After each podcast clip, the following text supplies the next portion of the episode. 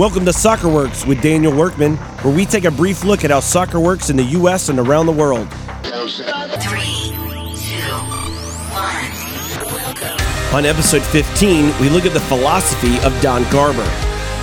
Don Garber recently made this statement I do not only ask, I insist that all those people who are paid to work in the sport, whether that's an MLS employee, an MLS coach, or whether it's a coach for the U.S. national team, they align with a vision that has been established by the leaders in the sport.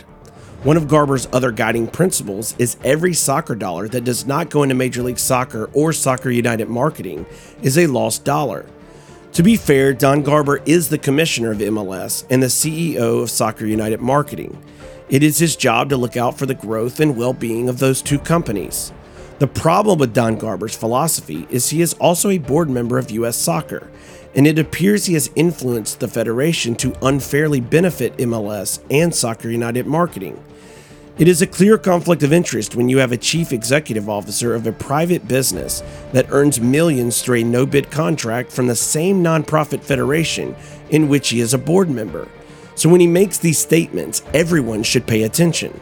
For over 20 years, US Soccer and MLS have been joined at the hip. As MLS has grown financially through Soccer United marketing, it seems more and more that the line between US Soccer and MLS gets more and more blurry. It is as if the two have become one. So the next time Don Garber not only asks, but insists, remember he's speaking to you wearing three hats. His priority doesn't seem to be a federation for all, but a federation that serves his interests.